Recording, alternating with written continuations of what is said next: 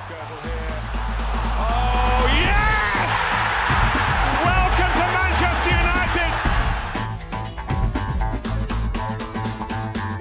Goddag og hjertelig velkommen til Old Trafford DK podcast. Din Manchester United lyd i medgang, modgang og tomgang. Hvilket af de tre substantiver, der bedst beskriver vores holds situation i øjeblikket, det skal vi opklare i løbet af den næste times tid. Vi er nemlig fem kampe inde i sæsonen, og derfor mener vi, at det er på tide at tegne de store linjer for Uniteds sæsonstart. Det kræver en grundig gennemgang af både spillestil og resultater, en nærmere granskning af forholdet mellem manageren og bestyrelsen, og sidst, men ikke mindst, så kræver det også kompetente gæster. Derfor har jeg efter princippet jo flere desto bedre inviteret hele tre af slagsen ind i studiet i dag. Kian Fornuti, fodboldreporter fra Discovery, der blandt andet dækker Premier League på sekseren. Velkommen til. Tak skal du have. Rasmus Dines, sæsonkortholder på Old Trafford og kendt som manden med evnen til at huske alle Uniteds resultater siden, er det 2001? 202. Men jeg tror også godt, jeg kan kan et, hvis vi prøvede. Velkommen til, Rasmus. Mange tak. Og så har vi en podcast debutant i form af Søren Engelbrecht, der er uddannet journalist og nu i gang med sin kandidatuddannelse. Velkommen til. Tak skal du have. Mit navn det er Emil Jørgensen. Jeg er redaktør på sitet oldtrafford.dk og vært på dagens program. Inden vi går i gang med at diskutere alle de her kolossalt enormt store spørgsmål, som for eksempel, hvorvidt Uniteds spillestil har ændret sig, om spillermaterialet er godt nok, om Jose Mourinho han er tændt eller han er desperat, om bestyrelsen står i vejen for de sportslige ambitioner, så vil jeg lige starte med et lidt mere jordnært perspektiv. Jeg vil gerne starte med at høre dig, Rasmus Dines. Ja. Når dine ikke synderligt fodboldinteresserede venner, de spørger dig i øjeblikket, Rasmus, hvordan går det egentlig med Manchester United i øjeblikket? Altså, jeg tror, at øh, når de stiller mig det spørgsmål, så prøver jeg at gøre det kort, eller, eller snakke udenom. Øh, ja, generelt set, så, så plejer det jo at være mig, der åbner dialogen omkring fodbold eller United, men i øjeblikket, der, der er forholdsvis øh, stille på det punkt. Og det tror jeg egentlig skyldes, at øh, jeg vil ikke skrue mine egne forventninger for højt op nu her efter, efter to sejre. Jeg prøver ligesom at, at holde øh, begejstringen øh, nede øh, og med rette. Fordi øh, hver gang United de har præsteret bare det, der minder om et godt resultat, så er man blevet skuffet ugen, ugen efter. Øh, så jeg prøver øh, at tage det meget stille og roligt og tage det kamp for kamp. Kian, for nu så vil jeg godt høre dig. Når der er dine kollegaer inde på sekseren, I diskuterer Premier League internt, når I snakker om styrkeforholdene mellem topklubberne i den engelske række. Hvordan, øh, hvordan beskriver I så Manchester Uniteds situation, hvis det skal komme sådan kort? Ja, de, øh, de bliver jo ikke nævnt som dem, der, der, der præsterer allerbedst, og det har pointene selvfølgelig også, øh, pointene selvfølgelig også vist.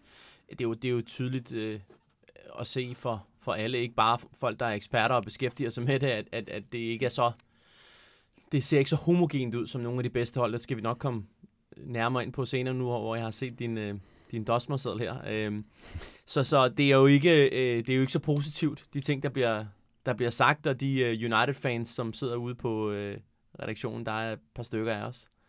Vi er ikke øh, vanvittige optimistiske. Er der nogen på, på sekseren, der tror på Manchester United som mesterskabskandidat? Nej, det, det er der vist ikke. Det, det mener jeg ikke at høre det. Og når jeg lige tænker tilbage på den her sæsonåbner, vi havde, hvor vi havde fire mand i studiet, øh, tror jeg faktisk, der, var, der ikke var overhovedet nogen, som sagde andre end City til at vinde øh, mesterskabet. Jeg selv i min, på Twitter skrev, at jeg tror, Liverpool vinder det i år.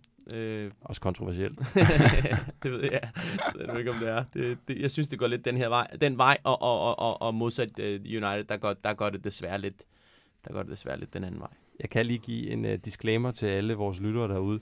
Vi fælles for os fire, der sidder i studiet i dag, det er, at uh, vores hjerter de banker for de røde djævle. Vi er alle sammen United-fans, men vi har selvfølgelig taget både de kritiske og de kærlige briller på i dag. Øhm, Søren, du skal også have lov til at få et åbningsspørgsmål her. Jeg vil gerne høre dig, når du bliver angrebet af dine øh, Liverpool-venner, verbalt, altså, øh, for jeg ved, at du har Liverpool-venner, hvordan forsvarer du så det projekt, som Manchester United de har gang i lige nu? Jamen, jeg gør egentlig lidt det samme, som der blev sagt før. Prøv at gøre det kort og prøv at snakke en lille smule udenom. Altså, jeg er ikke så vild med at diskutere det for tiden, fordi at der har været i lang tid, hvor det er gået op og ned for både United og for Liverpool, hvor man har kunne finde nogle, nogle positive ting frem. Øh, men lige nu, der har jeg ikke rigtig lyst til at forsvare projektet sådan for alvor. I hvert fald ikke, når jeg taler med de Liverpool-fans, som øh, har noget indsigt. Ellers så kan man altid bare hive frem, hvor lang tid siden det er, de har slået os i ligaen. Det det, jeg prøver at snakke med dem om.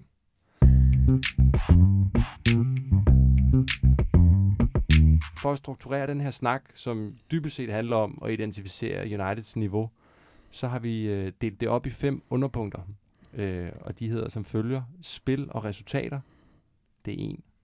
Trup, manager og bestyrelse, og rivaler, vi kæmper imod. Og jeg ved godt, at alle de her ting, de kommer til at flette ind og ud mellem hinanden, men for overskuelighedens skyld, så forsøger vi os med opdelingen. Og vi starter med spillerresultater. Vi er fem kampe inde i sæsonen. United, de står med 9 point. De har slået Leicester, de har slået Burnley, og de har slået Watford, og de har tabt til Brighton og Tottenham. Kian, hvordan vil du vurdere det resultatmæssige øh, udbytte? Ja, det er øh, ikke optimalt. Jeg vil sige, det der skulle gerne have været minimum tre point til. Så vil jeg sige, hvis der havde været tre point yderligere, så havde det været godkendt.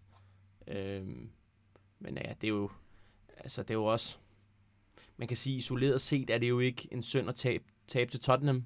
Måske var det måden, det skete på. Den, den, den var ikke så god. øh, og det at tabe til, til, til Brighton, det var jo, nu har vi, vi jo gjort det før på, på Amex. Øhm, men, men det var, det var jo, det var, det, jeg synes også, det var, den, det var den dårligste kamp, som United har spillet, især defensivt, så, så det jo forfærdeligt ud. Øhm, så, så under middel, øh, lige så vel som, som, som spillet har været øh, under middel, altså jeg synes ikke, der som sådan er nogen... Øh, jeg, jeg ser ikke, øh, man kan sige, der er en rød tråd i den måde, United har spillet på, fordi den, den har de spillet på lige siden Mourinho kom, øh, men, men der er ikke nogen, øh, øh der er ikke nogen pil, der peger fremad, eller endda bare et sted hen, synes jeg, hvor det er meget klart, hvad, hvad, City, øh, hvad City vil, det er klart, hvad, hvad Liverpool vil, det er klart, hvad Chelsea vil, det er endda også klart, hvad Arsenal vil, selvom de har, er det ikke det samme pointantal som, som United. Øh, det er også klart, hvad de vil. Det er klart, hvad Bournemouth vil.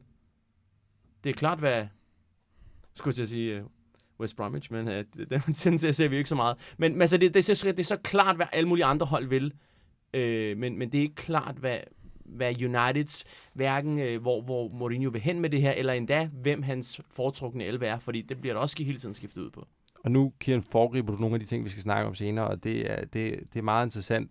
Men hvis vi lige skal prøve at tage øh, et skridt tilbage først, og prøve at beskrive Uniteds spillestil. Det kan godt være, det bliver lidt svært, fordi det, det lyder som om, der ikke er nogen, men, men hvis vi alligevel skal forsøge os, hvordan, hvordan vil I så karakterisere Uniteds spillestil? Jeg synes virkelig, det er svært. Altså, mm. det er virkelig svært, ja. for det er ikke, fordi det er ikke possession, øh, men det er heller ikke sådan vildt direkte. Og det er ikke øh, old school British, det vil det jo aldrig blive med, med, med, med, med Mourinho, men det, det er stadigvæk indimellem, hvor de bare lomper den frem, især i slutningen af kampen, hvor de skal have et resultat. Det, det, det er svært at sige, om det er det ene eller det andet. Det er på en eller anden måde lidt typisk Mourinho. Øh, det følger meget godt den måde, han har spillet på i alle de klubber, han har været i. Men så synes jeg også samtidig også, det, det er ikke lige så kynisk. Det er ikke, det, det er ikke lige så together. Det, det, er ikke, det er ikke lige så kompakt og, og, og, og og, og, og ja, hvad, hvad hedder sådan noget? Øh, ja, kynisk, det sagde jeg. Men det, det, det, det er som om, der er ikke, det, er ikke, det er ikke helt den samme plan, som jeg synes, jeg fornemmede med hans tidligere hold. Rasmus Dines, er du enig i den betragtning? Ja, jeg synes i hvert fald, det er svært at, at sætte et, uh, en definition på spillestilen, som man kan med, med Liverpool, uh, der kører med højt genpres, og, og, og City, der, der er meget possession-baseret. Så på den måde kan man ikke rigtig definere Uniteds spillestil. Altså jeg synes rent offensivt er det meget uh, baseret på, på individualister og enkeltmandspræstationer.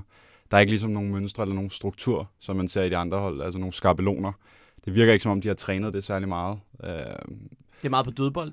Ja, det er meget dødbold, og så synes jeg bare, det er meget, øh, kan man sige, e-, e-, enkeltmandspræstationer for uh, Alexis ind til Lukaku, eller, eller Pogba, man regner med enkeltspillere gør det offensivt. Og det tror jeg også er, er meget Mourinhos filosofi, at han egentlig giver spillerne frit rådrum til ligesom selv at at finde løsningerne. Så skal han nok sætte holdet op, øh, kan man sige, taktisk bagover, og han skal nok sige, hvordan skal I løbe tilbage, og hvor, hvor skal I stå på banen. Men når I så er deroppe, så skal I selv finde på løsningerne.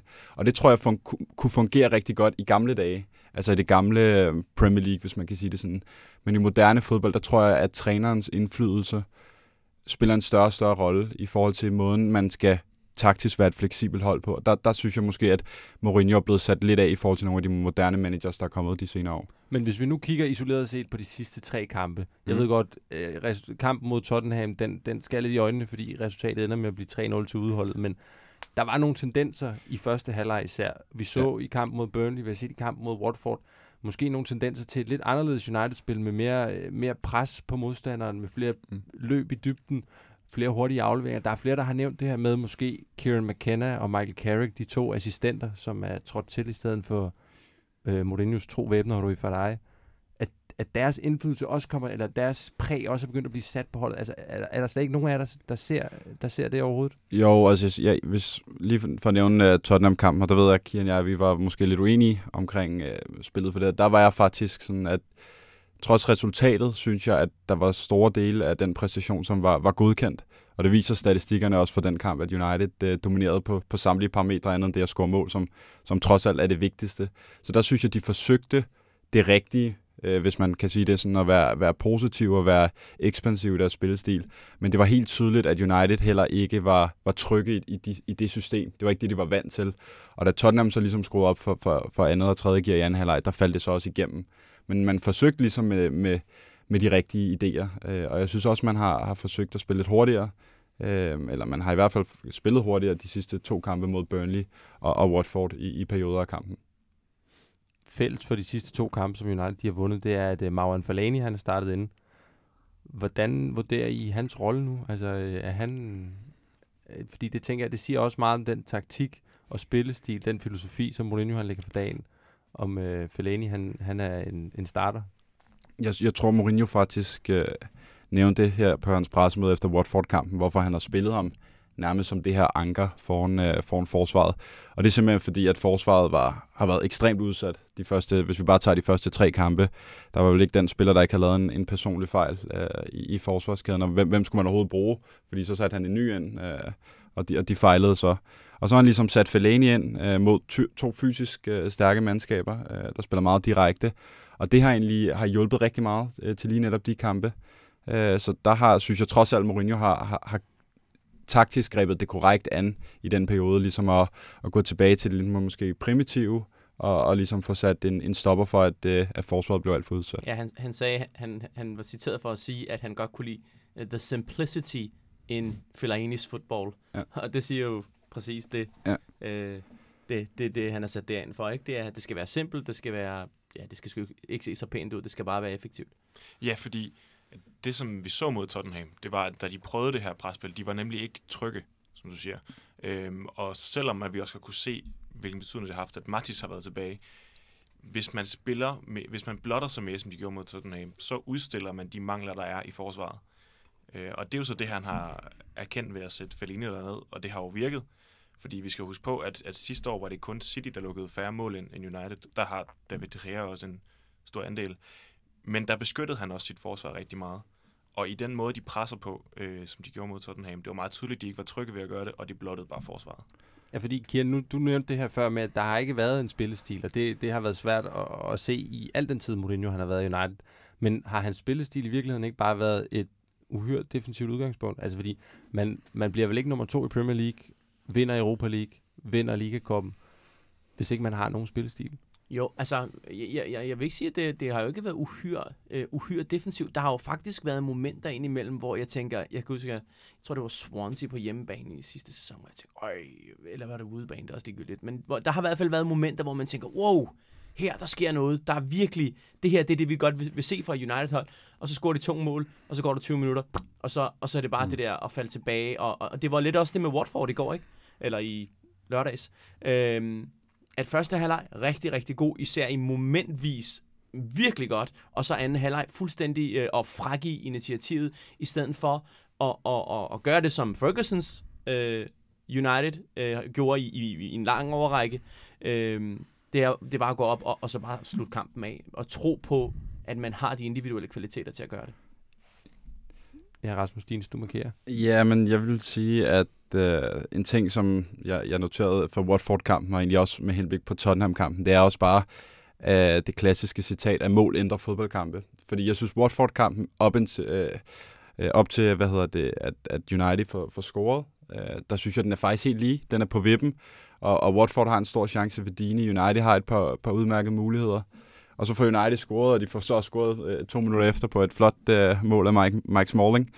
Og, og så er det ligesom om, at derfra, der får United bare ekstremt meget selvtid frem mod pausen, Og så efter pausen, der er de egentlig også god kontrol. De, de stop, bliver så lidt mere henholdende med, at- med at angribe, men jeg sidder ikke med følelsen af, at Watford er til, på vej tilbage i den her kamp. Og så lige pludselig får Watford et mål, og så er det bare sådan ren usikkerhed øh, frem mod afslutningen af kampen. Og det samme i Tottenham-kampen. United får ikke scoret i de gode perioder, de har i første halvleg. Så får Tottenham scoret, og så vælter korthuset også bare. Så jeg tror, United er også bare meget afhængig af de gode perioder, de har. Der de skal de være ekstremt kyniske, fordi hvis de kommer bagud, så er de svært ved at vende det. Lidt ligesom mod Brighton, hvor de har en, en dårlig periode på 5-10 minutter, og så falder det hele bare sammen, og så mod Tottenham. Så jeg synes også bare det her med, at, at mange af de kampe er jo bare på vippen, og så får de målet, og så får de også mere ro i deres spil. Så det her med mål fodboldkampe, synes jeg også er en stor del af, af det, man ser i øjeblikket for United. At kommer de godt fra start, så får de også en, en, en god kamp. Men får de ikke udnyttet deres gode perioder, så falder det sammen hurtigt. Ja, du nævnte det her før, Rasmus, med, at Mourinho han på nogen måde halter efter nogle af de andre managers, synes Mm. jeg, du sagde, i hans, i hans Ja. stil og i hans taktik.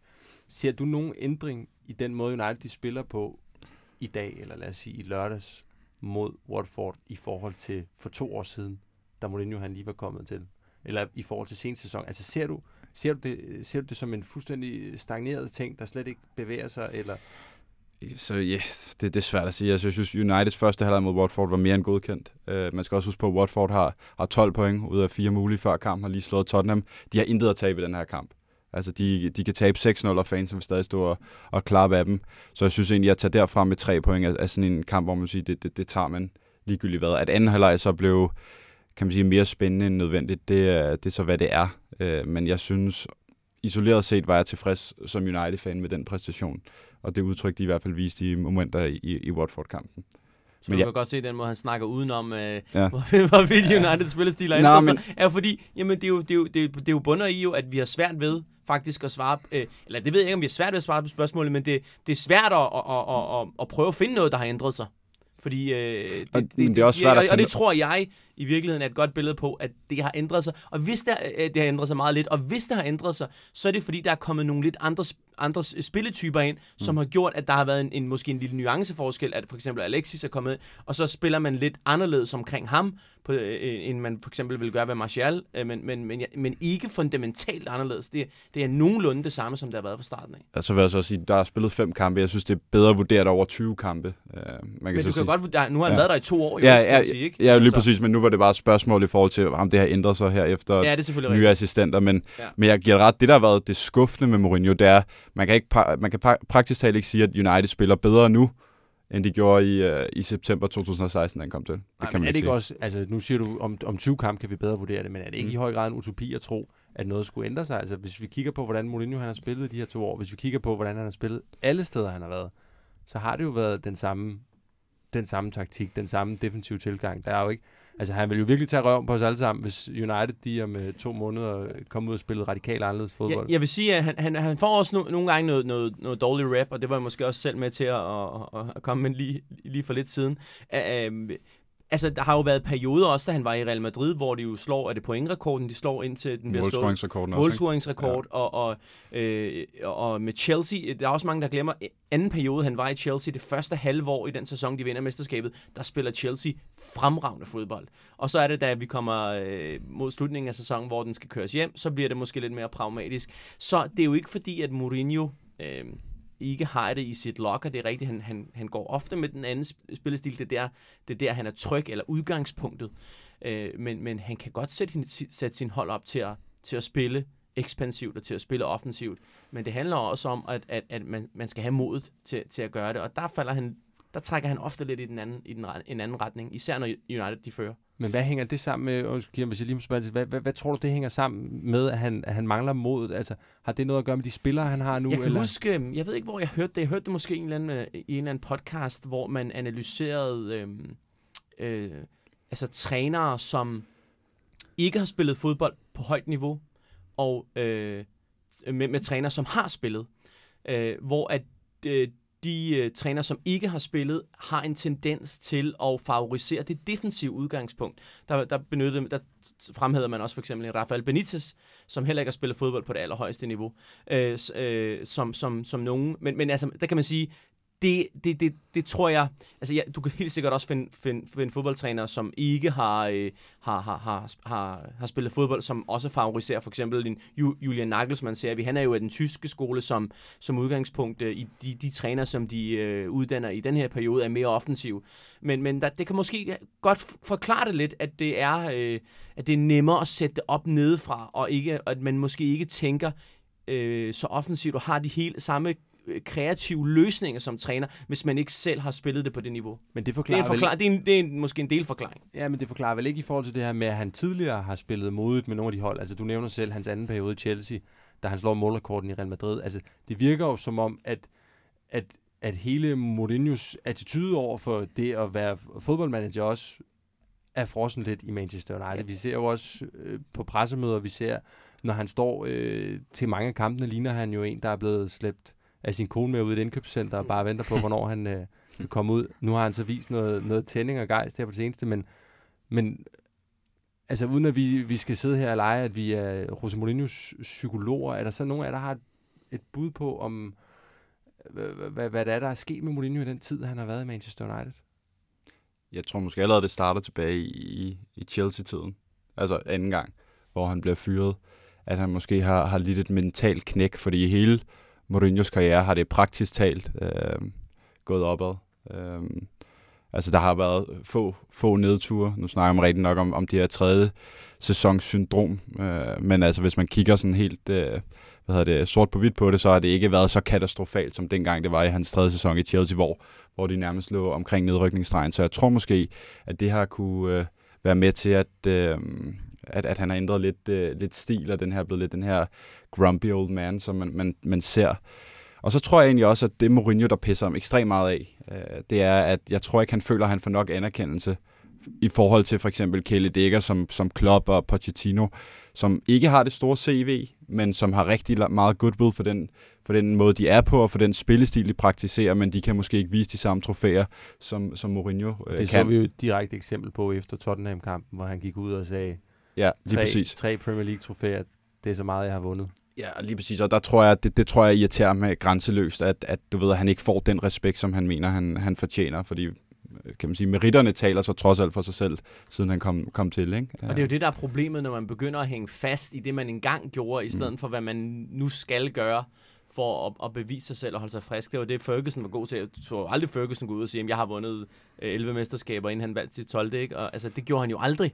Øh, og og, og det, det, er det er måske også en, en forklaring på, at, at Mourinho mentalt er, øh, måske endda ubevidst, jeg tror ikke han selv han tænker over det, men når han siger sådan noget, så kommer det jo frem, at han hænger sig lidt i det, han engang gjorde, frem for måske at udvikle sig og blive og hele tiden at forny sig selv, både i forhold til sin sult og i forhold til, hvordan han når frem til nye mål.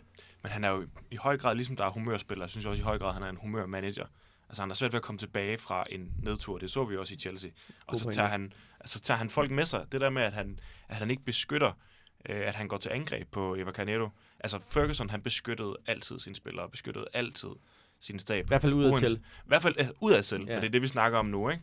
Øh, hvor at der er Mourinho ikke bleg for at, at, at kaste nogen under, under bussen. Vi så også her efter øh, Marcus Rashfords røde kort, der kalder han ham naiv ung dreng. Øh, og det er, en- det er en lille bitte ting, men, men det, det tror jeg ikke Ferguson havde. Det havde han ikke gjort. Men, men beskytter han ikke også på en måde sine spillere bare på et lidt andet plan, end, end Jo, men det er jo en helt anden måde at gøre det på. Helt anden måde at gøre det på. Men også det her med, at det, at han hele tiden stjæler rampelyset. Jeg ved godt, at det efterhånden er et meget, meget brugt argument om, om Mourinhos ledelsesstil, hvis vi kan kalde det det.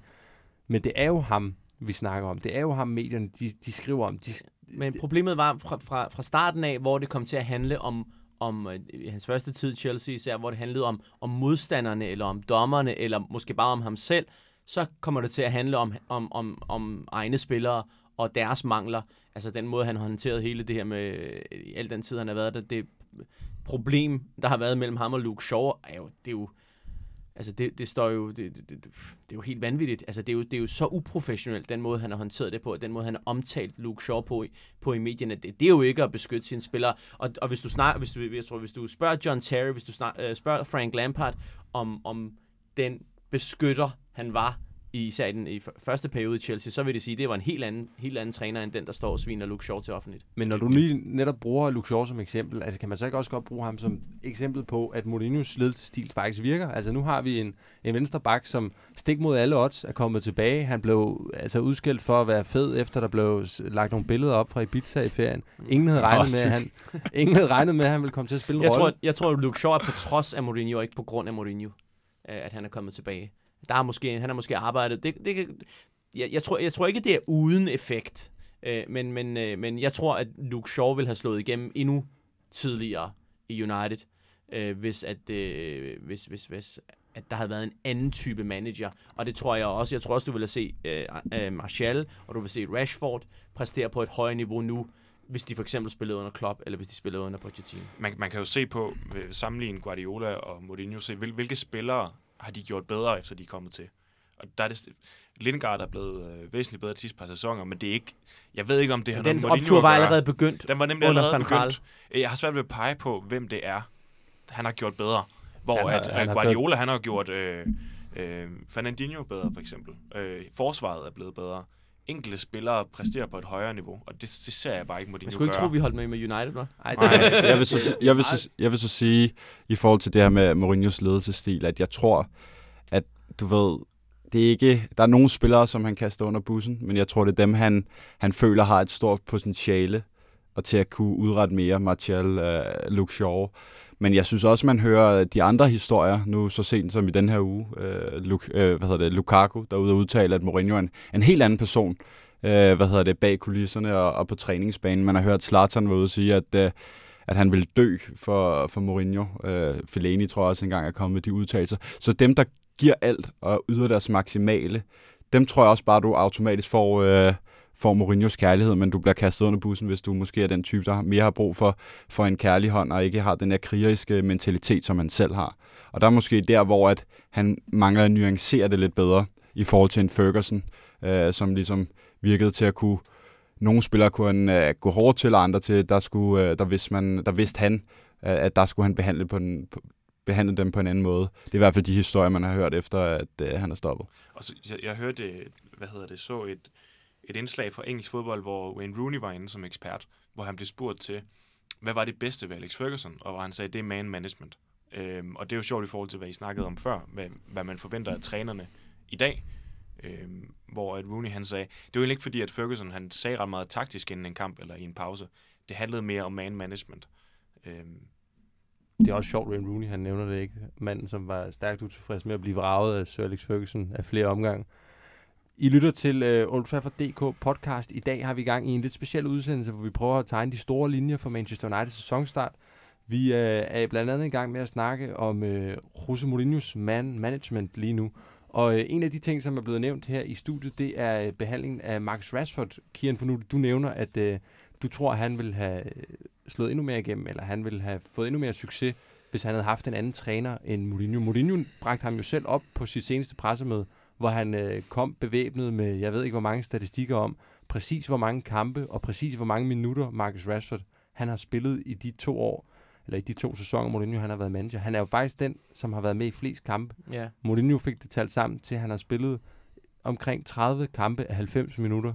Nu har jeg ikke lige dobbelttjekket de der facts, men, men det er jo ikke bare om, hvor mange kampe en spiller spiller. Det er jo også, hvordan han er sat op til at spille de kampe.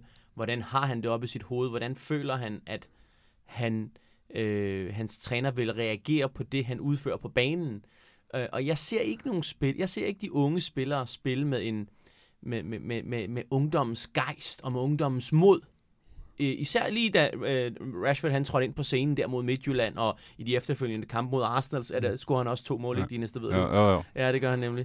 øh, øh, øh, og, og altså, den, den, den, den spirit og den, den øh, iver, det, det, det, er også, det, det er også det, det handler om. Det handler ikke bare om, hvor mange minutter de får. De får. Det handler om, hvordan sætter du dem op, og hvilken tillid giver du dem, og hvilken frihed øh, giver du dem selvfølgelig. Og jeg- her snakker jeg ikke om frihed, en taktisk frihed, men en men- mental frihed.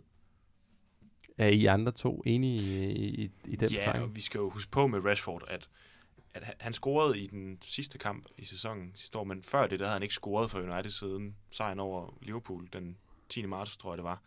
Altså, så det kan godt være, at han har spillet meget, men han har jo ikke fået ret meget ud af ham. Og han har jo ikke, han har jo ikke spillet ret mange kampe fuldtid.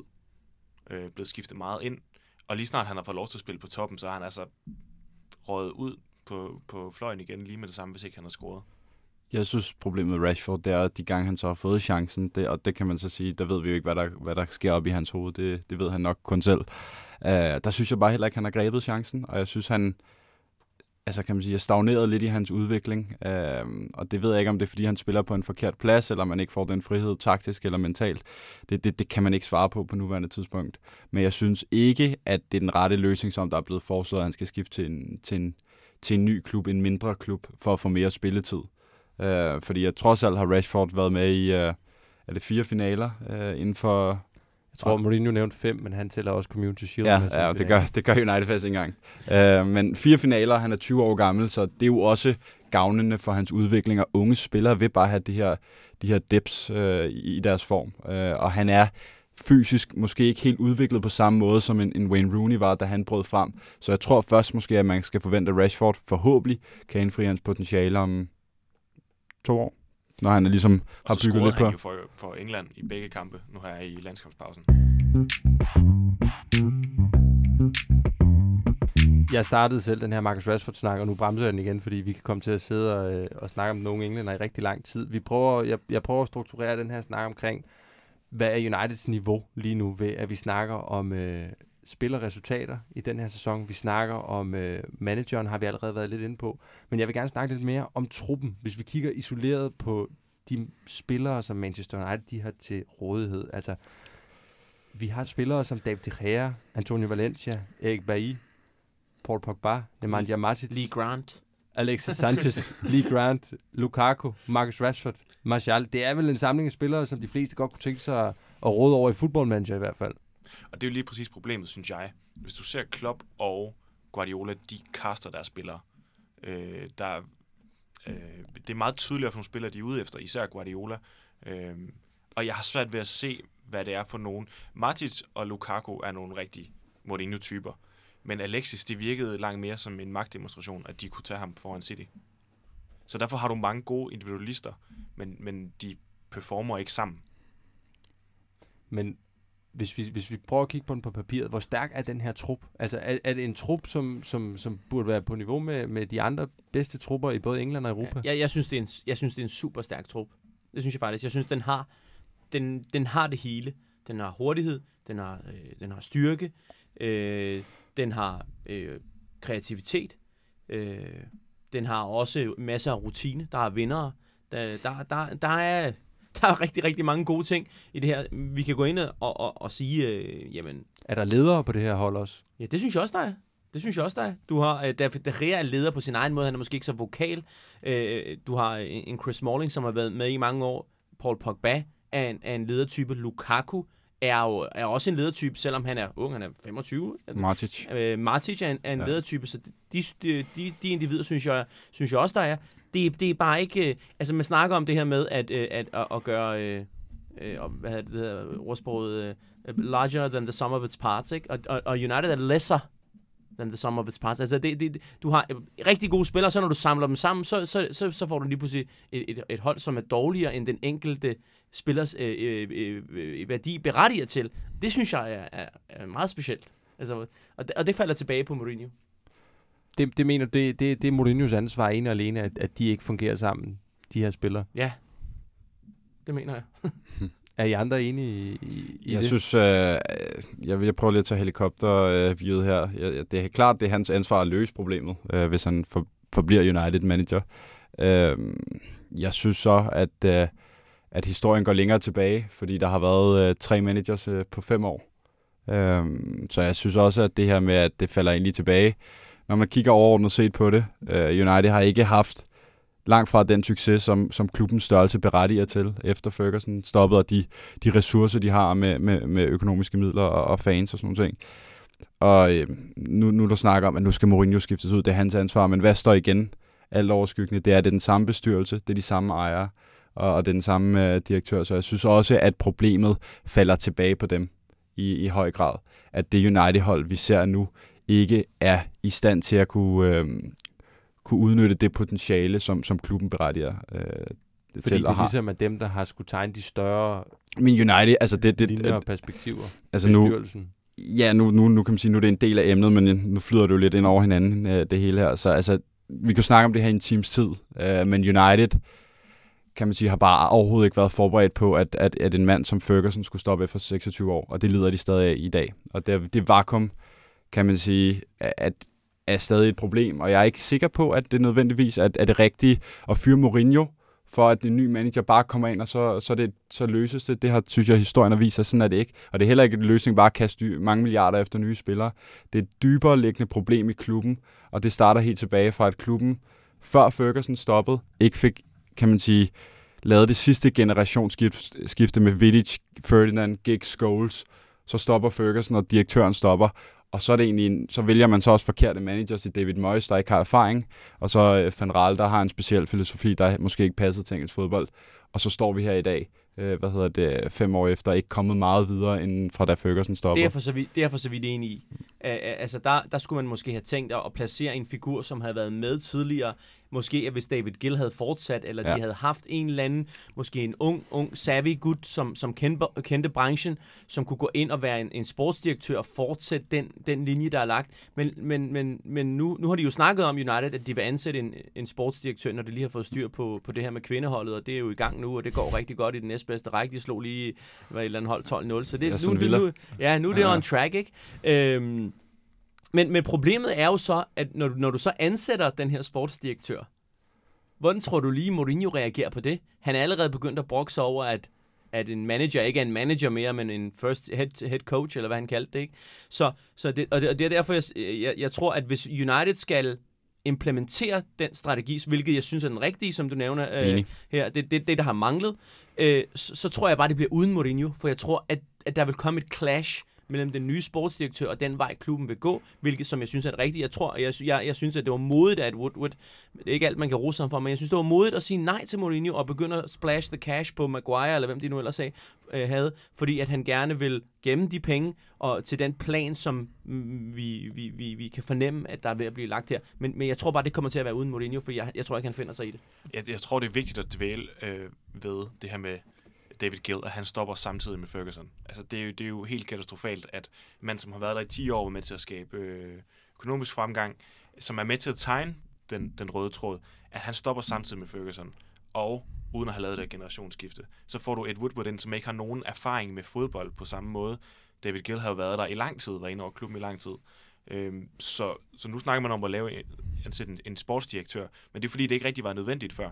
Fordi at du havde en David Gill, som også var tæt på klubben, og var med til, Ja. og det, det virkede som om, at han havde et meget tættere samarbejde med Ferguson i forhold til, øh, hvilke spillere, der skulle hentes, og Peter Kenyon øh, før det, det fungerede jo også, han røg sig til Chelsea, vel egentlig mens, Og Ferguson gjorde jo også meget af det arbejde, som en sportsdirektør vil Ja. gøre i dag. Ikke? Han var jo mindre ude på træningsbanen og meget mere Ja, på, på det overordnede. Ikke? Det, at en, en sportsdirektør skal, skal ansættes, kommer vel også i erkendelse af, at der ikke kommer managers som Ferguson igen i det her game. At der ikke kommer en Manchester United-manager, der kommer til at være der i 10 år, eller som Ferguson jo var der i 27 sæsoner. Mm. Men når vi nu sidder og snakker om det her med Ed Woodward, og øh, han det ene øjeblik beslutter sig for, at der skal være en sportsdirektør, øh, to måneder forinden, eller en måned forinden, der har han sagt nej til Mourinho. Et halvt år forinden, der har han forlænget Mourinhos kontrakt. Altså, er, er der ikke også mange pile, der peger på Manchester Uniteds administrerende direktør øh, håndtering af klubben, når han, når sy- han inden, ja. for, øh, inden for det samme år, altså først forlænger med Mourinho, og så i, det, i transfervinduet, der kommer, nægter at bakke ham op? Jo, det, det, det, jeg tror, at man skal se det der, den forlængning, som øh, vi har jo alle sammen set, hvor, hvor al den ballade, der var med Arsene Wenger, hver gang, at han var i sit sidste år, øh, kontraktår, og, og alle de ting, han måtte svare på, på på pressekonferencer angående det. Jeg tror også, at de har gjort det for ligesom at undgå det. Altså, det er jo ikke en femårig forlængelse, øh, hvor at de skal betale ham en hulens masse penge, hvis, hvis øh, når han en dag bliver fyret. Øh, det er jo en etårig, det er til 2020, så jeg tror også, man har gjort det for, at man, så skal man, slipper man for at diskutere det.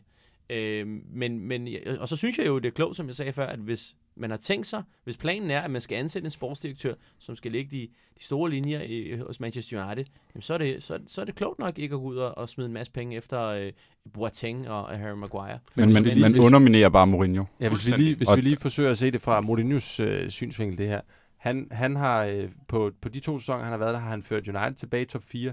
Han har givet dem en anden plads. Han har vundet, som han selv siger, øh, tre trofæer. Vi andre, vi tæller to, ikke? Europa League og Ligakoppen. Kan man ikke også godt forstå fra hans, fra hans øh, position af, at han, han føler, at det er urimeligt?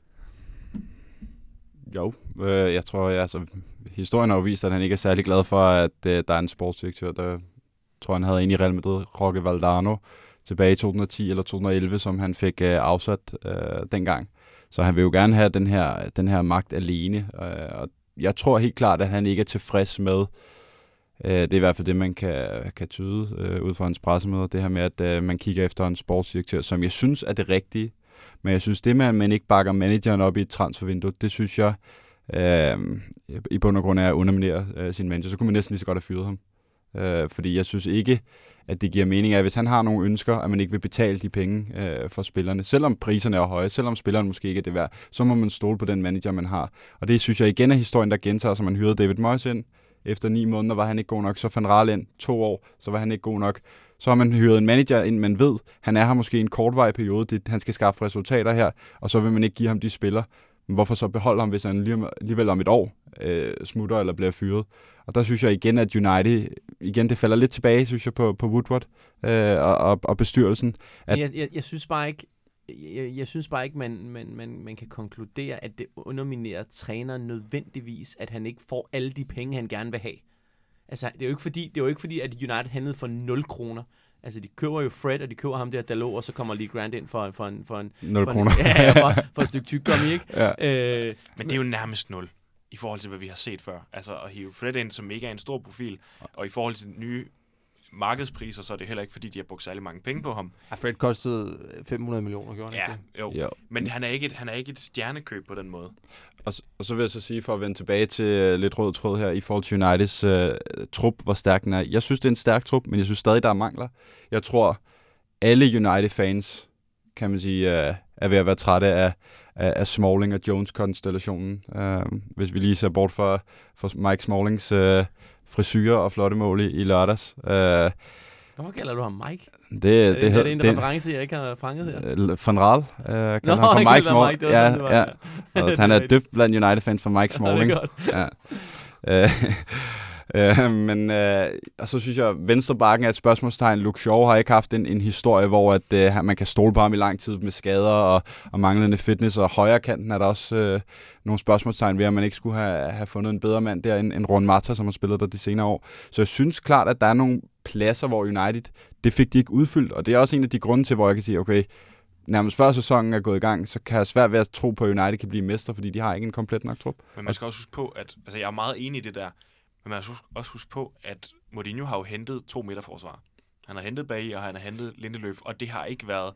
Han, man har jo selvfølgelig været uheldig med Bailly, at han har været meget skadet. Men Lindeløf har jo ikke vist sig at være manden, der skal løfte det her Præcis. forsvar. Så, så jo, det er, det er mærkeligt på sin vis, at han ikke får lov til at bruge penge på en, på en Boateng eller en Toby Alderweireld, fordi at det, det har vist sig tidligere, at han har fået lov til at bruge en masse penge, også på store kontrakter.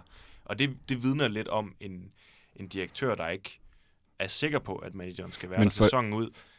Men, men derfor skal man, altså han har jo stadigvæk haft muligheden for at have midterforsvaret.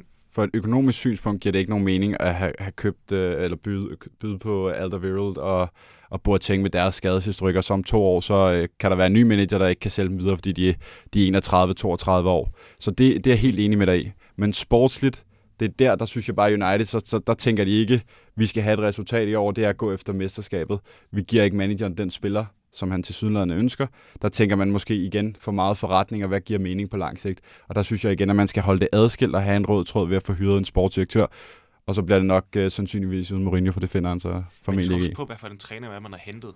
Altså man har jo ikke, Mourinho han er jo ikke mere end 3-4 år hver enkelt sted, uanset hvordan, hvor godt det går. Han er ikke en manager, der vil komme til at være der i 7-8 år. Og det er jo det, United vidste, da de ansatte ham. Præcis. Og hvorfor støtter de ham så ikke til, at han ellers så kan de lige så godt fyre ham nu? Præcis. Eller Men de det- har jo også støttet ham. Altså, det er jo 100%. 3,5 milliard kroner, ikke, cirka, de, de har brugt på nye spillere. Så, så jeg tror også, de sidder på et tidspunkt også. Ejerne er jo heller ikke... øh, Altså, ja, United bruger mange penge, men de tjener også rigtig mange penge. Men, men, men, men ejerne er jo også... Øh, tror jeg også gerne vil, vil, vil, vil have noget bevis for, altså hvad er det, vi bruger alle de her penge på? Øh, så så jeg, jeg synes sgu, jeg synes, Mourinho har fået det, han skulle have. øh, og, og, og underminerer det ham så, at han ikke lige får Maguire eller Boateng, ja, det, det, det, som du, som du også selv siger, det, med, med, at han har to midterforsvar, det, det betyder jo også noget, ikke, som han har, som han har spenderet penge på, og, og hvad vil sige, præ- har de præsteret? Det har de jo ikke gjort. Men Kian, ligesom at øh, Pep Guardiola, han får lov til i sin første sæson i Manchester City at bruge 500 millioner per bak, han køber, og han får lov til først den ene sæson at hente en målmand. Det lykkes så ikke lige. Så får han lov til igen næste sommer at købe en ny dyr målmand. Er det så ikke også den form for, for opbakning, man burde give til sin manager i Manchester United, hvis man virkelig tror på ham? Jo, men det, det er også den type opbakning, Mourinho har fået. Så er, det, så er de pengene blevet brugt på en anden måde, så er det måske ikke to målmænd, men så er det to midterforsvar, som så ikke har, har, har fungeret, og så spiller han stadig med, med Smalling og, øh, og, og Phil Jones, ikke? Phil Jones, som jo burde være øh, spille i, i, i øh, Burnley eller West Bromwich eller et eller andet sted, ikke? Øh, altså, øh, så, så det, er bare, det, det, er bare, det, det har bare vist sig på en anden måde. Jeg synes, Mourinho måske... Det kan godt være, at jeg har ikke styr på helt på tallene, om, om Guardiola måske har haft 100 millioner mere at købe for i den periode, han har været i City, men, men jeg tror ikke, der er den store forskel. Men, men, men det undrer mig også bare, at når han har brugt så mange penge, at de så ikke vil lægge de ekstra penge for Toby Alderweireld, fordi han vil ikke være lige så dyr. Han har, han har ikke kun et år tilbage af sin kontrakt i Tottenham. Det, det virker næsten symbolsk for mig. Men synes I, hvis jeg må spørge på en lidt anden måde, synes I, at han har ret, Mourinho, når han siger, at United de manglede en midterforsvar? Havde han ret i det? Hvis, Ja. ja. vi, hvis, vi behøver ikke at diskutere, om Harry Maguire eller Boateng ville være en god handel, men, men havde Mourinho ret i, at Manchester United de havde brug for en midterforsvar? Helt klart. Ja, ja men, men, men, men de har dem selv. Han skal bare få det bedste ud af dem. Det er det, der er problemet. Han får ikke det bedste ud af sine spillere. Så hvis han kunne få det bedste ud af dem, hvis han kunne få det bedste ud af Bailly, prøv at se Bailly, det potentiale, han har, de ting, han kan, Men han var hele tiden skadet. så er han skadet. Ja. Okay, det er måske ikke Ja. ja. udelukkende, nej, det er jo overhovedet ikke med Mourinho's skyld, kan man sige, vel? Men, men, øh, men jeg synes, bortset fra Phil Jones, så har han de midterforsvar, han skal bruge. Han får bare ikke det bedste ud af dem. Mourinho han mener jo selv, at, øh, at sådan nogen som os, jeg vil godt kalde Old Trafford DK som en del af medierne, vi er øh, ekstra hårde ved ham og ved Manchester United i forhold til, øh, til den behandling, som de andre klubber får. Du var selv lidt inde på det før også, Rasmus Dines. Har han, har han en pointe i det, synes I, at, øh, at han også får meget øh, hård medfart i medierne? Ja, øh, det, det synes jeg. Øh, man kan sige, noget af det er måske også selvforskyldt øh, i forhold til hans øh, væremåde af fasong. Men jeg synes, det bedste eksempel, hvorpå jeg synes, at, at de engelske medier øh, spillede for lidt, hvis man kan sige det sådan, det var, øh, jeg tror det er den fredag øh, op til United skal møde, øh, møde Tottenham, øh, hvor han har et ultrakort pressemøde. Øh, øh, det første af dem i hvert fald, der, der, der er altid to, der det senere kommer frem øh, om aftenen der, hvor, hvor hun bare svarer kortfattet nærmest ja-nej til hvert spørgsmål. Og så dagen efter kan man læse i uh, The Guardian, tror jeg det er, øh, hvor man har ni billeder af Mourinhos ansigt. Øh, hvor, jeg kan ikke huske, hvad overskriften er, men det var indikeret ligesom, øh, hvilken mental tilstand han var i. Og i samme aften, eller samme dag, der er Frankrigs landsholdsalfører øh, Hugo Lloris, øh, altså blevet taget, for, øh, taget med, med fingrene i kagedåsen, skulle jeg til at sige, men øh, spritstiv på vej hjem øh, efter en, en bytur øh, 3-4 dage før en kamp. Og alligevel få... Hvad? Ja, i bil. I bil, ja, i bil selvfølgelig. Uh, ellers var det fair nok. Men hvor, hvor jeg tænker, øh, altså, hvad, hvad sker der lige? Altså, hvor jeg også bare tænker, at presset er bare noget helt andet i United, og jeg tror også, Mourinhos karakter gør presset ekstra stort. Uh, og noget af det selvfølgelig også selvforskyldt for hans væremåde, er også, jeg tror generelt set, at eller jeg tror, at pressen hader Mourinho, uh, og jeg tror, Mourinho hader pressen. Men den engelske presse er også bare anderledes end de andre lande, han har været i. Altså, han, nu har han så også været mange år i England, men den er bare anderledes. Og der er især sådan en som Jürgen Klopp væsentligt bedre til at håndtere det. Han tager meget mere med et smil, og, og, og det gør det bare... Det, det er jo en provokation, som de hopper på, øh, de her engelske medier, fordi de kan godt lide konflikt, og hvis de bliver øh, sagt imod, jamen det, det kan de ikke lide. De har rigtig meget magt over, og det har man også set med nogle forskellige spillere, der kan kunne håndtere det. Klopp, Guardiola, øh, nu bliver der sagt Pochettino før, grunden til, hvorfor man ikke er så meget efter Tottenham og, og Liverpool. Pochettino og Klopp er gode til at håndtere den engelske presse. Kian, har du nogensinde interviewet Jose Mourinho? Øh, kun lige øh, kort efter kampen. Hvordan Altså, var han ikke, at snakke ikke med dig? Øh, hvad for en kamp var det nu? Åh, jeg kan dårligt huske. Jeg kan huske det, hvis du nævner et eller andet. Så.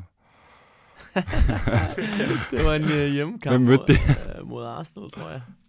Jeg ved ikke, om det var... Øh, han var træner der, hvor de spiller 1-1, ikke? Hvor, øh, øh, hvor Giroud scorer lige til sidst, ikke? Ja, jo, så scorede Marta også. Nu Ja. blev det, ja. Jeg tror, det var efter den kamp. Øh, Men jeg kan sgu ikke, ja, som du nok kan høre, kan jeg ikke huske så meget for det interview. Han er jo faktisk, øh, hvis han ikke er for, i for dårlig humør, øh, det, hvilket så han, han jo er indimellem, men faktisk også, når han er i dårlig humør, så, så kan han godt lide, han, han kan godt lide at snakke.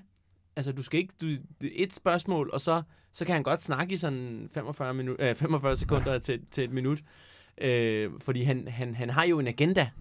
Han har altid en agenda.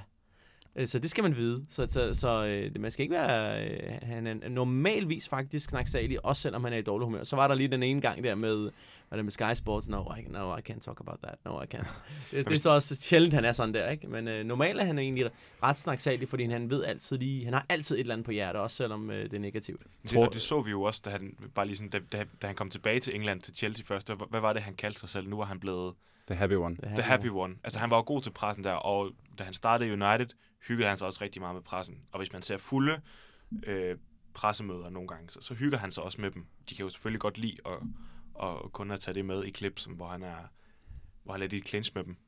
Tror I, han føler selv, at øh, han har styr på Manchester United lige nu? Tror I, han, han, han har kontrol? Eller en følelse af kontrol? Godt spørgsmål. Mm.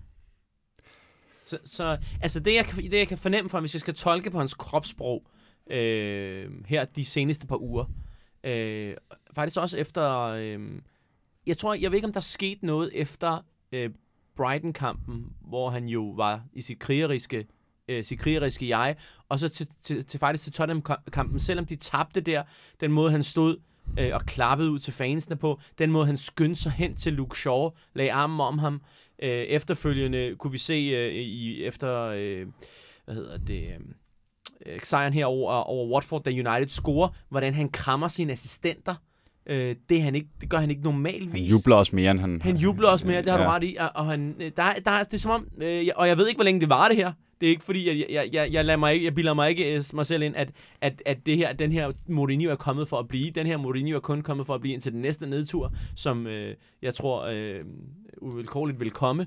Øh, men men, men der, der er sket noget i hans, i hans mimik og i hans, øh, i hans udtryk, i hvert fald efter Brighton, Brighton-kampen. Og så indtil nu. øh, Men, men, men hvad ligger I i det? Altså, tror I, det hænger sammen med, at han er, at han er tændt nu, at han, at han har fundet en eller anden indre flamme, eller hænger det lige så meget sammen med, at han er desperat, og han er klar over, at der foregår nogle magtkamp lige nu med Ed Woodward, og han skal have fansene på sin side, og han er nødt til at appellere mere til dem også. Hvis man skal se kynisk på det, så synes jeg helt klart, det er et træk i den her magtkamp. Det er rigtigt nok, den der måde, han klapper ud til fansene. Øh, også bare det her med at, at, at tage Kieran McKenna ind og have Carrigan, det er jo også en måde at vinde fansene på. Øh, McKenna, han er jo en gammel øh, United-fan, helt fra barns ben. Han har vundet U18-ligaen øh, øh, øh, med United, øh, men har kun været der siden 2016. Michael Carrick har ikke nogen trænererfaring. Hvis man ser kynisk på det, så, så er han også i gang med at prøve at vinde fansene i den her magtkamp. Det er sjovt, hvordan at han, jeg synes, i hele preseason var han ekstremt øh, hysterisk, og han fik talt alt øh, ned i et stort sort hul. Men det er ligesom om efter faktisk sæsonen er gået i gang, og næsten egentlig også efter, trods et par dårlige resultater, har han været mere, mere positiv. Og, og, og du ved, der er også kommet, kan man sige, de her rygter om, at øh, Woodward briefede pressen omkring Uniteds øh, transferstrategi, og der har været det her berygtede øh, øh fly, der er fløjet over. Og den, der er sejrsherre blandt fansene, af dem, der går på stadion, det er en mand, og det er Mourinho. Hvis man ser den opbakning, United-fans giver Mourinho til, øh, til, til Burnley-kampen og til, til Watford-kampen, altså jeg tror ikke, øh, at de synger mange andre sange i øjeblikket end, end, end hans navn.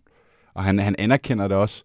Så han har ligesom på en eller anden måde vundet faktisk mange fansene til sig øh, de her senere par uger, i, i kra- kraft af, at han ligesom er blevet lidt op, og måske har vendt faktisk bestyrelsen til at være skurkene. Jeg ved ikke, om det er et bevidst træk, men der er ligesom sket et eller andet der. Det, det vil typisk være et, et bevidst træk, som vi kender Mourinho. Mm. Det, det, han, han gør det ikke bare fordi, at, at du ved, han synes, at åh, åh, de er jo også søde. Altså, øh, folk, der har øh, arbejdet sammen med ham, øh, som, som jeg har talt med, siger, at han gør kun ting for sin egen skyld. Øh, og det er også derfor, jeg tror nogle gange, at det, det ryger ned i et stort sort hul og, og fuldstændig eksploderer. Ikke? Øh, og og, og- det, er det, jeg er bare, ja, det er det, jeg er bange for, det også sker. Ja, fordi det kan man godt fornemme. Det kan spillerne godt fornemme, når de, er det en træner, der for din skyld, eller er han der for sin egen skyld. Øh, og og, og det, det, det, det synes jeg er Mourinhos faktisk aller, aller største svaghed. At når, når, når, når han så har brug for spillerne i de dårlige tider, så er de der ikke for ham, for de ved godt, han er der heller ikke for dem. Kian, Jose Mourinho, han er stadigvæk øh, bookmakernes favorit, sidst jeg tjekkede i hvert fald, til at være den første Premier League manager, der mister sædet, så bliver fyret i den her sæson. Tror du, at han holder som øh, Manchester United manager hele sæsonen ud? Nej, hvis jeg, jeg holder fast i min forudsigelse, at United ender på en 6. plads i den her sæson, og øh, hvis de gør det, så er, så er Mourinho der ikke, øh, når sæsonen slutter. Det er som sagt, kære lytter, et program af fire Manchester United øh, Tre. som, øh, som I lytter til lige nu. Øhm, lad, men, men Kian, tror du, tror du, det er det, der skal til os, for at Manchester United de kommer på ret køl igen? Er de nødt til at have en ny manager? Jamen, som, som vi sagde før, jeg var bange for at gentage mig selv, men, men hvis, hvis de går sportsdirektørvejen, så, så får de en ny manager. Og, og, og selv hvis de ikke gør, så holder øh, Mourinho ikke. Ja, altså som jeg også ser det nu, den trajectory, den, den, øh, hvad hedder den, den bane, som holdene er på lige nu, så ser jeg ikke United vinde mesterskabet inden for de næste to år. De vinder det ikke i år, de vinder det heller ikke næste år. Sådan som jeg ser det. Så, og, og, og, og så er Mourinho der ikke. Det, det vil være så, det vil virkelig overraske mig, hvis han er der, når sæsonen er det så 2021 begynder. Det vil virkelig, virkelig overraske mig. Så, så jeg ja. tror, at, at når United vinder mesterskabet igen, hvilket forhåbentlig øh, sker uh, sooner rather than later, så bliver det nok med en anden manager. Og det ville jo være dejligt, hvis det var, at øh, med Mourinho så forsvandt alle problemerne også. Men kan man ikke også godt frygte, at, at det i højere grad er tale om en, en syg patient, altså som, som øh, Uniteds tidligere assistent René Møllensten, han øh, sagde, da han blev fyret i Brøndby, det er en syg patient det her. Altså nu har både David Moyes, Louis van Gaal og Jose Mourinho alle sammen været, øh, været prøvet i Manchester United, og det, det, det lader ikke til, at det, at det vil lykkes her tredje gang heller ej. Men det har også bare været nogle forkerte beslutninger. Startet ved David Moyes. Altså, det, det er den der romantiske tanke om, at det er endnu en skotte, der har været lang tid i en klub inden da. Et, allerede der går det jo galt. Øh, og så får man en Van Halen, som ikke er interesseret i at spille den slags fodbold, man gjorde under Ferguson. Så der har bare ikke rigtigt. Og så henter man Mourinho ind, fordi man tænker, nu skal det være nu. Altså, vi har ikke tid til at vente længere tid. Vi skal ikke ud i en Liverpool-situation. Men, men så ender man alligevel med at skifte så meget, at, at man nærmer sig et Liverpool-syndrom, som også bare har skiftet og skiftet og skiftet managers. Og der kom, der kom den forudsigelse, man bare ikke skal bringe i sådan en radiostudie her. Det nye Liverpool, Liverpool-forudsigelsen. Jeg er rigtig ondt øh, over øh, ked af det på vegne af de lyttere, som troede, de skulle sidde og høre en Watford nedtagt og så en optakt til Young Boys. Det, det blev der ikke meget af i den her øh, udsendelse. Vi skal lige ned på, øh, på nutidigt plan igen. Vi skal snakke om, øh, om, om United, som det står lige nu den her sæson, sammenlignet med nogle af de andre hold. Det er det sidste, vi skal, vi skal snakke om her i forhold til at vurdere Uniteds niveau lige nu og her. Vi har allerede snakket om uh, Jose Mourinho, vi har snakket om spillermaterialet, vi har snakket om spillestilen og resultaterne. Hvis vi skal måle United i forhold til de andre hold i Premier League, hvilket, uh, hvilke andre hold er vi så på niveau med lige nu? Arsenal, måske. Jeg synes, det er, det er meget tydeligt at se top 4 lige nu. Hvordan ser den ud? Jamen, det er, det, det er City og Liverpool og Chelsea og Tottenham. Tottenham eller Arsenal. Hvad, hvad, hvad, hvad, mener du, at, øh, at United de mangler i forhold til, øh, til for eksempel Liverpool og Manchester City? Et koncept, blandt andet, øh, som vi snakkede om tidligere. Altså, de har en klar spillestil, og den, og, og den sidder der bare bedre og bedre nu. Og det, som de manglede Liverpool defensivt, det har de i den grad fået inkorporeret. De har haft, øh, hvad kan man sige, tillid til Klopp, og de har taget sig øh, tid til, hvornår det ligesom... De har givet ham den målmand, der var rigtig dyr. De har givet ham den midterforsvar, der var rigtig dyr. Så nu har de det der koncept, og det er det, United ikke har. Og vi ser også allerede med Chelsea, at deres koncept er også sådan ret hurtigt faldet, faldet på plads. Jeg er sikker på, at, at når vi kommer længere hen, så, så vil det også komme til at skride en lille bitte, bitte smule. Øh, men, men, men, men allerede nu ser det ud som om, at der er en, en spilleglæde, der er en, der er en idé med, med, det, med det Chelsea gør, som jo er øh, ja, længere fremme. End, end, øh, du, du skulle tro, at, at, at Mourinho og Sarri, de startede jobbet på samme tid, ikke? Øh, øh, men, men det, er også, det ser også rigtig fint ud. Og, og spørgsmålet med Arsenal er jo, hvor, hvor, hvor hurtigt for, for hans... Det, det er jo så længere væk fra at blive og, og se fuldendt ud, det der Arsenal-projekt. Og, og det, det, der kan United måske fordi at, at, at, at trods alt er, er, er, er de individuelt stærkere United, og de, og, og de er jo også, de, jo- de kender hinanden meget bedre, øh, det her United-hold, end Arsenal-holdet gør. Så det kan jo være, at, at, at i sidste ende gør det, at, at United over, en over Arsenal, og, og fucker min forudsigelse op og ender på femtepladsen så i stedet for. men, men okay, men okay altså, jeg, vil, jeg vil også sige, at, at, at okay, Tottenham har, har måske vist nogle svaghedstegn, jeg ikke forventede. Øh, selvom de slog United 3-0, så, så, så synes jeg også her på det seneste, at vi har set nogle, nogle svaghedstegn øh, fra dem, og, og alt det her ballade med stadion, og så kan folk sige, hvad de ved, at de, godt, at de spillede på Wembley sidste sæson, men, men, men, man bare det, at det er mindset om, at de skulle ind på deres nye eget stadion, og så de ender med at skulle spille på Wembley, og måske endda på et helt tredje stadion, på grund af de her NFL-kampe, som også er, planlagt. Øh, det, det kan også være med til, at, at, at at United får en, en, en edge på lige præcis de to hold. Øh, men, men, som, men på top 3, Chelsea, og især Liverpool og, og, og City, det, dem tror jeg ikke, de når. Men hænger det så i høj grad sammen med, at de andre hold er blevet bedre? Fordi det er selv blevet diskuteret øh, rimelig meget bund her, at øh, Manchester United har ikke ændret sig. Manchester United spiller på samme måde, som de har gjort de andre år. Og United blev imod væk nummer to i seneste sæson. Ja. Jeg sige, City er måske på, på samme niveau som sidste år. Måske kan man ikke forvente, at de rammer samme øh, 100 point. Øh, Liverpool, Liverpool er klart blevet bedre. Chelsea er også blevet bedre. Chelsea er blevet bedre, men de havde så også en katastrofal sæson ja. sidste år, hvor alt også lidt, øh, lidt ramlede under Conte. Tottenham er nok meget ens, øh, og de kommer jo nok også til at være omkring. Altså jeg tror, det bliver en kamp om, om top 4 mellem United, Tottenham og, øh, og Chelsea. Og jeg tror, Arsenal ender så dog som, som 6 med Liverpool og, og City som, som 1 og 2. Øh, klart. Fordi jeg ser stadig trods alt øh, Uniteds trup have mere måske tyngde end, end en trup som Tottenham. Øh, hvor jeg synes, de er måske lidt bredere på, på et par pladser, og, og Chelsea synes jeg også har nogle spørgsmålstegn med Morata, som angriber Giroud. Er, er det tilstrækkeligt i, i længden? Der, hvor jeg, jeg tror, Uniteds problem er, og det falder måske igen tilbage på kon- konstellationen, og det hul United lidt har gravet sig i med Mourinho og United, det er, at, at United er et dårligt resultat for at være tilbage i krisen. Og så øh, er nu ikke fordi vi skal møde Wolves, men så er ulvene ude foran, øh, ude foran døren igen. Og så står øh, pressen og, og, og bider øh, af Mourinho og United, og hvor forfærdeligt det er. Så jeg tror, at den her, de næste fire kampe for United er, er ret definerende, øh, fordi der tror jeg, nu har de fået lidt arbejdsro i de her to vigtige sejre, og de næste fire kampe, jeg ved godt, man skal tage en kamp ad gangen, øh, og det gør jeg så sandelig også, øh, men der har United mulighed for ligesom at komme lidt tilbage i deres sæson, fordi de har faktisk nogle på papiret kampe, de burde vinde. Men øh, som, som man også ser, så skulle det ikke undre mig, at de måske øh, fucker op mod øh, Wolves. Men Som lad os, også lad, har spillet godt. Altså, men- Som også vi godt, ja. men lad os lade være med at gå ned ad den tangent der. Lad os, lad os, lad os for guds skyld lige prøve at slutte på en lidt håbefuld, Ja. håbefuld note.